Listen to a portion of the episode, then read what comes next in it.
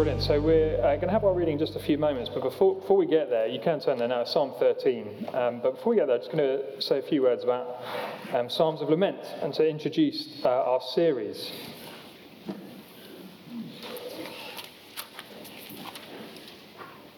It is a, a self evident, undeniable fact that all is not right with our world. All right, it'd be monotonous, monotonous for me to kind of list uh, a number of the ways of, of why that is true. Uh, but just open your news app, flick open a newspaper, think about your last week, think about the week to come, and you'll know that's true. We live in a world that is so full of pain, justice, sorrow, and hardship. So, as we were over here, we have a broken world and then, as it were, over here, we have the Bible's repeated emphatic teaching that God is sovereign. That means he's in control. And that means he's in control of cosmic events, right down to the events of our lives. He is sovereign. He is good. He is loving. We have a broken world and a sovereign, good God who speaks promises of hope. I guess the question for us then is how do we bring these two things together? And I don't mean in a theoretical way. I, am not talking about a debate down the pub, philosophical, trying to reconcile this. I mean in moments of excruciating physical pain, in heartbreak, in loss, how can we hold these things together? In those huge ways, but I guess in a, to a lesser, in the kind of smaller ones, you know, after a, a few bad nights' sleep in a row, when the news depresses you, when you've had a really rough week, how can we hold these two things together? The sorrow and God's sovereign goodness. Well, the answer, or at least the, the answer we're going to be thinking about over the next five weeks, is lament lament. The, the word lament just literally means to, to passionately express sorrow. But over the course of these five weeks, we're going to build up a far richer and fuller understanding of what lament means and what psalms of lament are. But God has given his people a process and a language to keep these two things together. You might think five weeks, kind of fairly downbeat um, Psalms. Why, why, would we look at them? Isn't it a little bit niche? Uh, why spend this time doing so? Well, a little quiz for you. What rough percentage do you think are Psalms of Lament? There are 150 Psalms. What rough percentage of those do you think are Psalms of Lament? Shout it out. 30. 10, 30? 90. 90. Someone always overshoots, don't they? You know, you're, gonna, um, you're always the one. 10, 30, I'm going to ignore 90. 10, 30, 5, thank you, 5. 20, 70, oh, another, another high ball, 70. Depends, basically, no one, like, people classify them differently, but depending on who you listen to, 30 to 40% of the Psalms are Psalms of lament. There's not a niche section, okay? This is a significant chunk of the Psalms, 30 to 40% of them. And this, this topic has been um, on my mind, and I guess probably on a number of our minds, since the house party last year. Um, Jim Wolford came and preached on Job and the immense suffering that he went through, Job went through. And Jim highlighted the Psalms of Lament for us as something to think about, to develop our understanding of how we deal with and process suffering.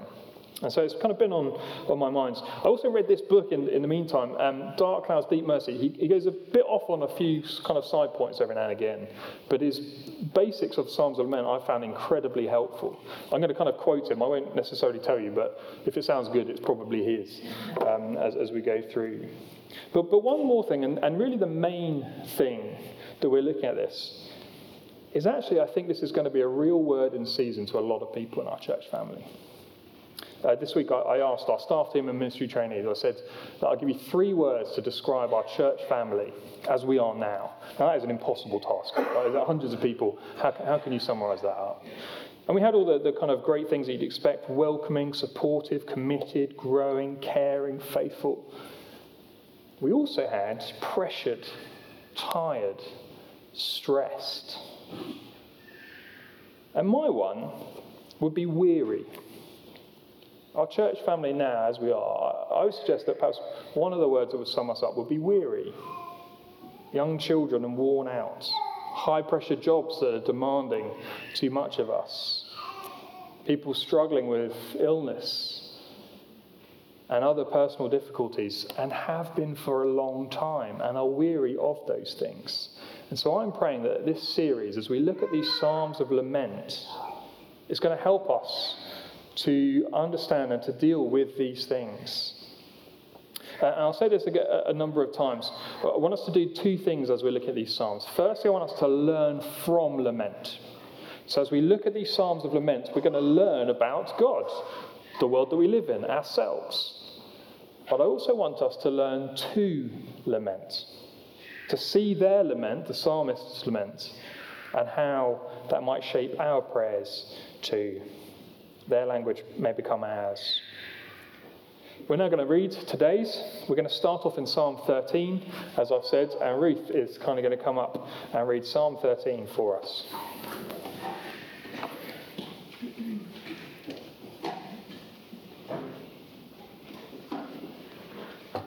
Psalm 13 How long, O Lord, will you forget me forever? How long will you hide your face from me? How long must I take counsel in my soul and have sorrow in my heart all the day? How long shall my enemy be exalted over me? Consider and answer me, O Lord my God. Light up my eyes, lest I sleep the sleep of death. Lest my enemy say, I have prevailed over him. Lest my foes rejoice because I am shaken. But I have trusted in your steadfast love. My heart shall rejoice in your salvation. I will sing to the Lord because he has dealt bountifully with me.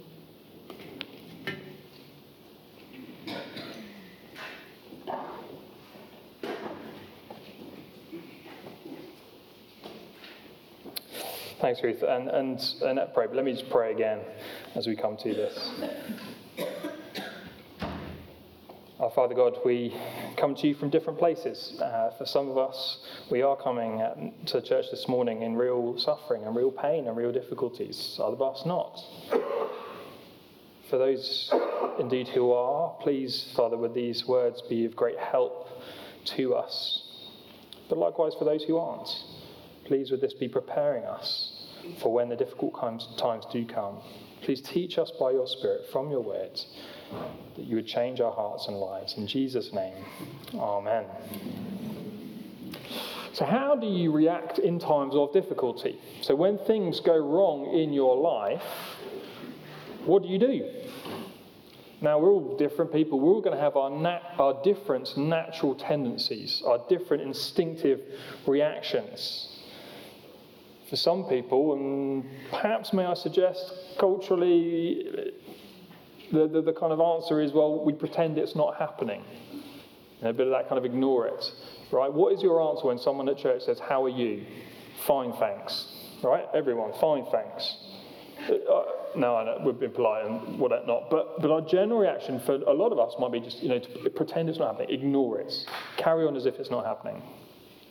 For some, our natural tendency is going to be to kind of run away, escape, forget about it by turning to whatever, to, to hours and hours of Netflix, to alcohol, to pornography, to whatever it may be. Escape, get out of there.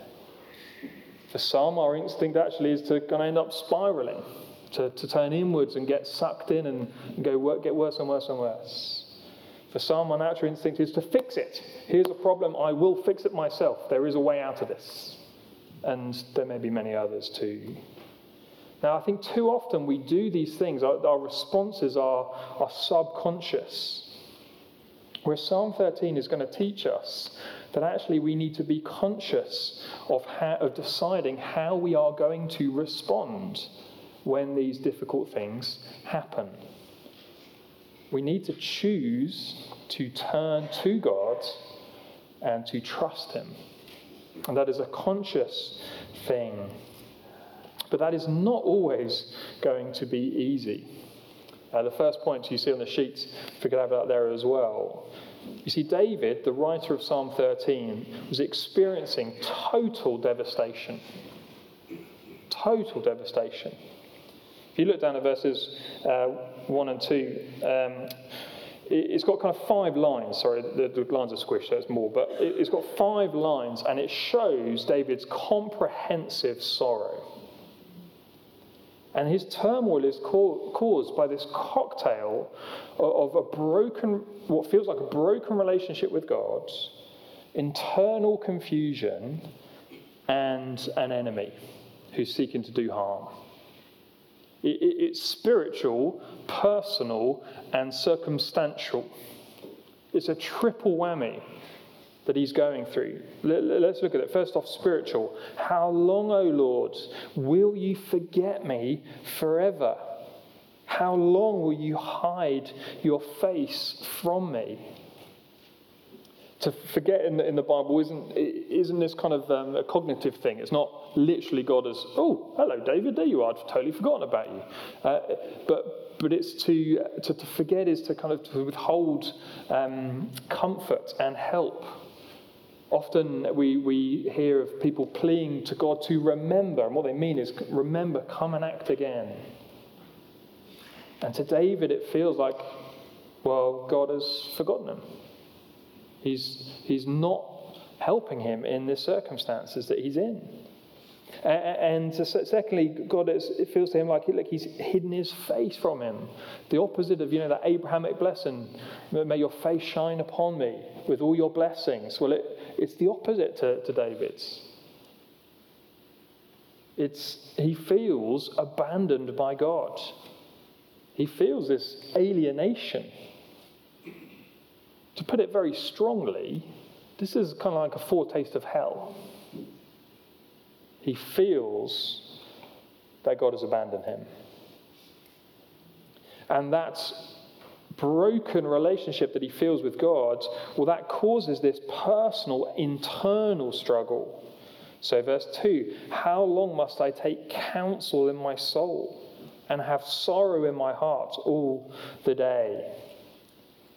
taking counsel in my soul is kind of a strange way of putting it, isn't it? But it's, it's that idea of he's wrestling with these things, he's thinking about these things, he's planning, he's trying to understand, and, and he can't make sense of it.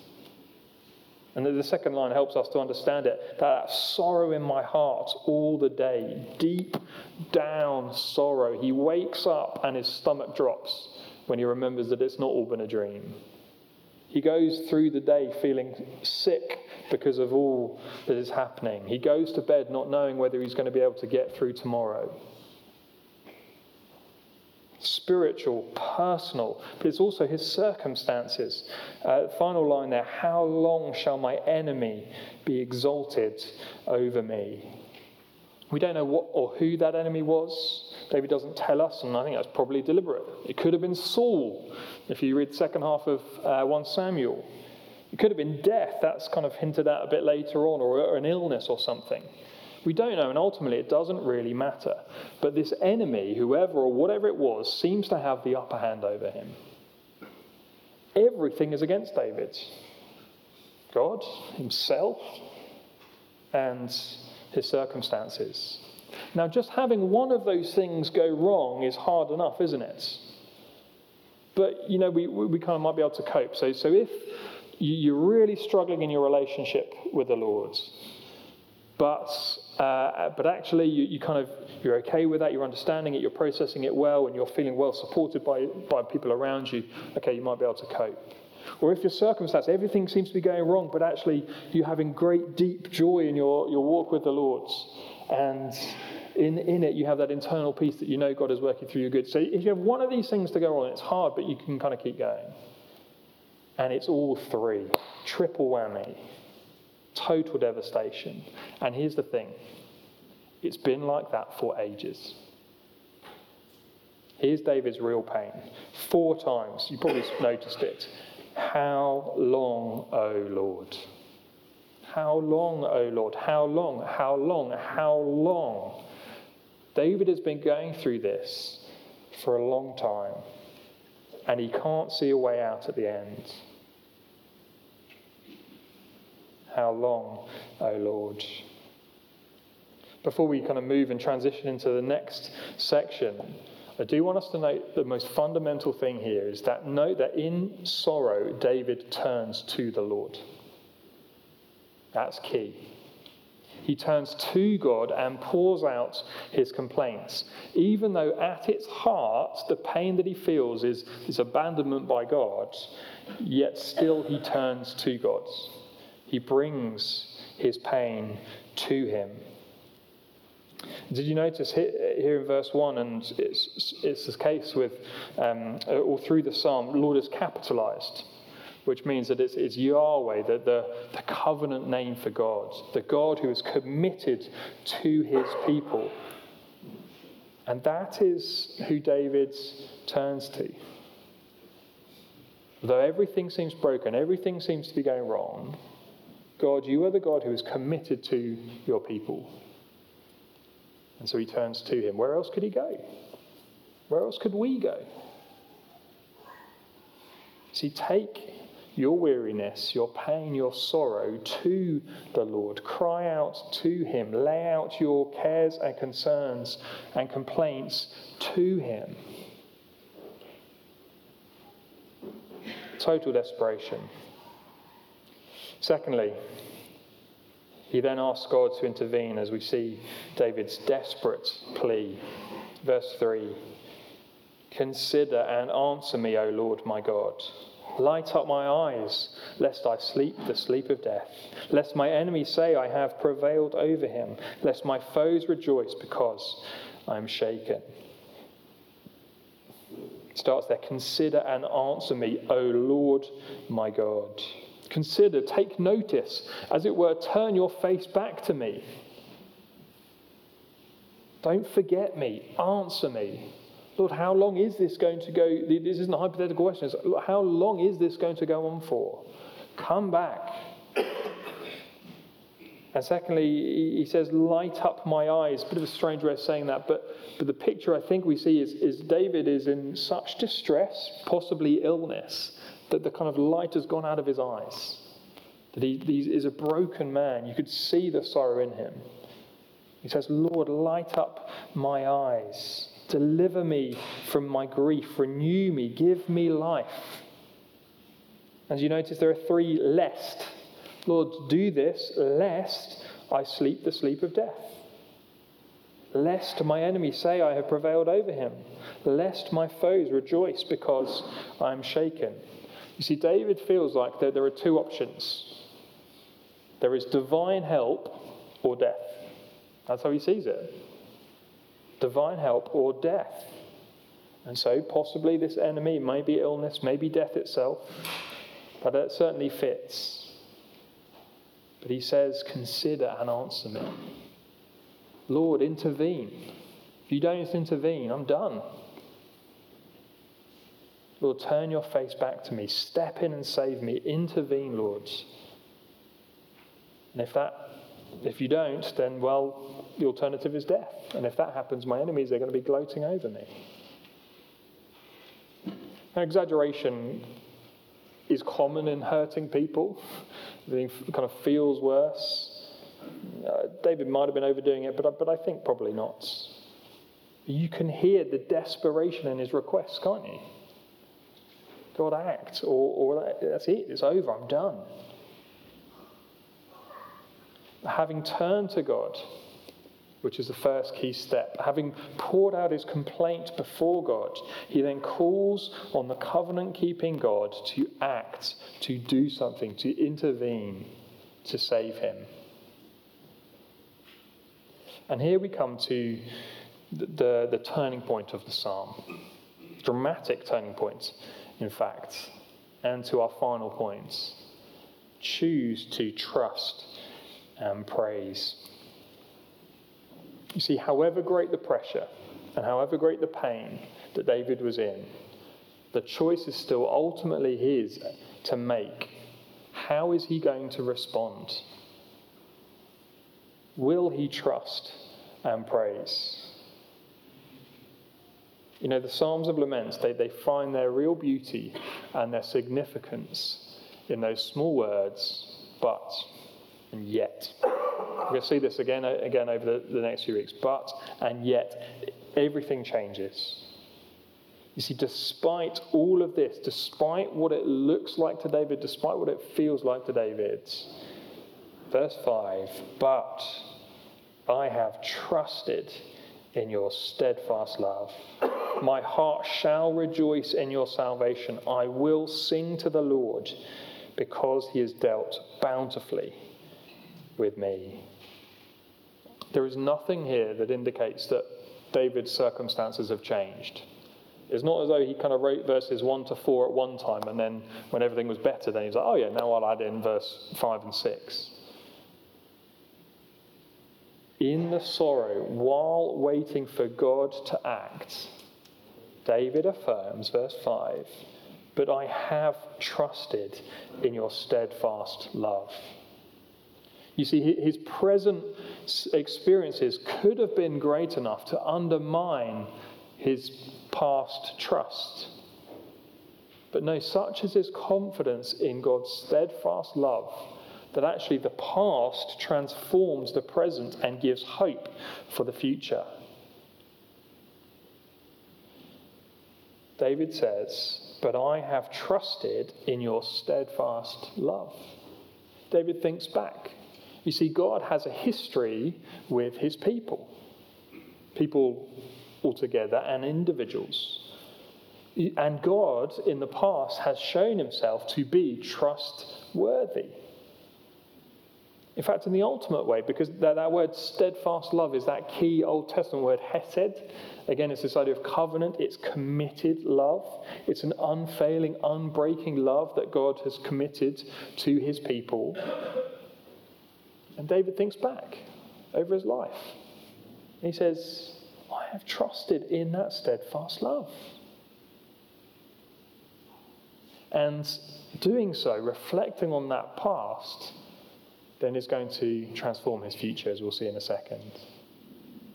But for you and I, as we personalize, as it were, that line, as we say and pray, I have trusted in your steadfast love, it reminds us of God's track record of faithfulness in our lives.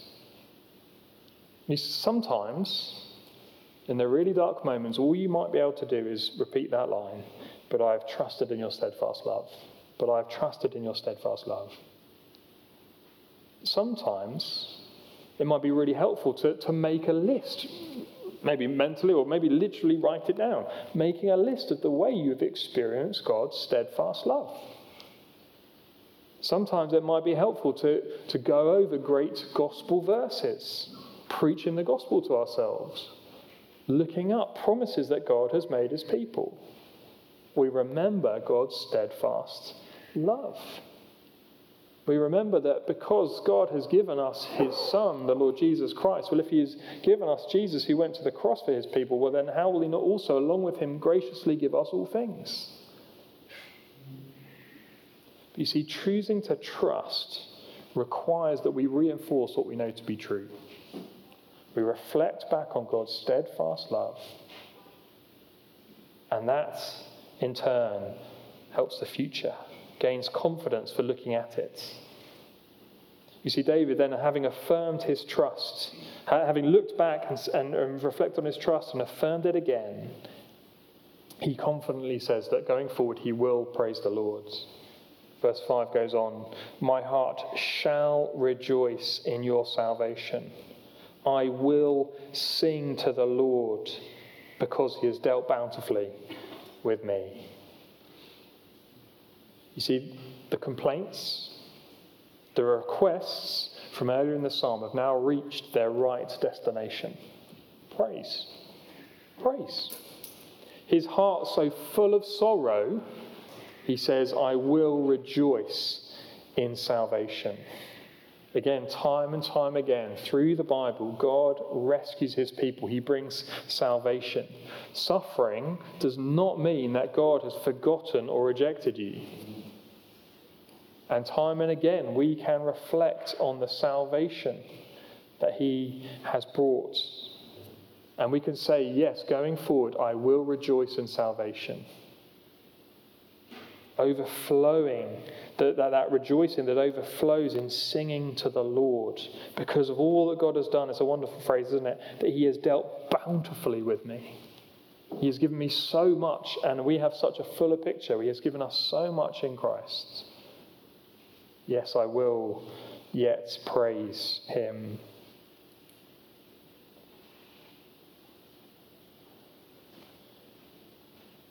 Here is the Psalm of David. Now, it's helpful for a second just to remember that who David was. David was the anointed king. Now, again, we don't know when this psalm came, so either David was king or he was soon going to be king. And that also reminds us of, again, the anointed one, the Lord Jesus. You see, Jesus, he knew that same triple whammy, if you can put it that way. He knew that sorrow of separation. What was it he cried out on the cross? My God, my God, why have you forsaken me? Why have you forgotten me? Why have you turned your face away from me? He knew the loneliness of a troubled soul, wrestling with all that was to come. He knew the celebration of a vicious enemy who had their way over him. The Lord Jesus went through this, and therefore he is able to help his people through this too. We come to him. He helps us to trust him and to praise him. And the one I will, will reference is in this book here. He said, Look, no one taught you how to cry, but we do need to learn how to lament. I think there's something to that. And here, the reason I, oh, I forgot to say this, sorry. If, you read Psalm 40, uh, 70, whatever it was, I put on the talk notes last week, we will get to that one. Um, but the reason I wanted to put Psalm 13 first in the end, because it's shortness, and, and we see so clearly the steps that David went through. And I want to offer, again, just to show this, and we're going to see this pattern through all the Psalms, but to help you in your prayers in the pain. And it's very simple. Yeah, that wake you up if you'd fallen drifted off. Clap. C L A P. What are the steps of lament that we find here and throughout the Psalms uh, of lament as a whole that can help us? Firstly, cry out. David, in his pain and sorrow, even though it was kind of some of his complaints were with the Lord, he cries out to him. He turns to God and cries out. That's the first, as it were, step of lamenting, turning to God. L, lament, to, to pour out your heart, to, to lay out all your concerns, all your complaints before Him, honestly. Cry out to Him, lament before Him, pour, pour them all out. A, ask or appeal. Ask God to act, to change, to intervene. Lord, all these things that are going on in the world, uh, the world, in my life, and whatever it may be, please, God, act. And then P, praise. Could put T, but clap doesn't isn't quite so easy. Clap. Uh, at the end of the Psalms, we eat the Psalms of Lament. We either find praise or trust, or both, and we have both here again, which is why I chose this one today praise, and trust. So, that I pray will be helpful for you in these moments. Sometimes a great thing will be to turn to a psalm of lament and make its words your own. Sometimes you're going to want to express your words. But, but how do you do that? How, what kind of form? Well, here's a very simple step that we find again and again clap, cry out to God, lament before Him, ask Him to intervene and praise Him. And don't worry about getting your, your prayers of lament perfect, as it were. Might just be ending your prayers with God, I choose to trust you today. Help me to praise you. That's a great first step to make, well, I say, you might, a really helpful thing to do is to take these words and make them your own. Psalm 13, David is in this terrible, terrible situation. It's hard to imagine something worse feels like his relationship with God is gone. He's internally wrestling and distressed and confused, uh, and things around him are all against him. It's been like that for ages. total desperation, and yet he turns to God in that. He lays out his complaints. He asks God to change, to act, and to intervene. And he chooses to trust. He remembers God's steadfast love in the past, admits to trust and to praise going forward. Let's pray.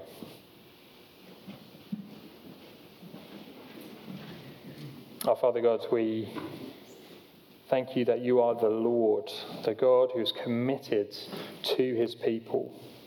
And we pray to you this morning, O Lord our God, we ask that your stead, we would know your steadfast love more and more, particularly, Father, in the times of pain and difficulty. Would that be the rock that we cling to?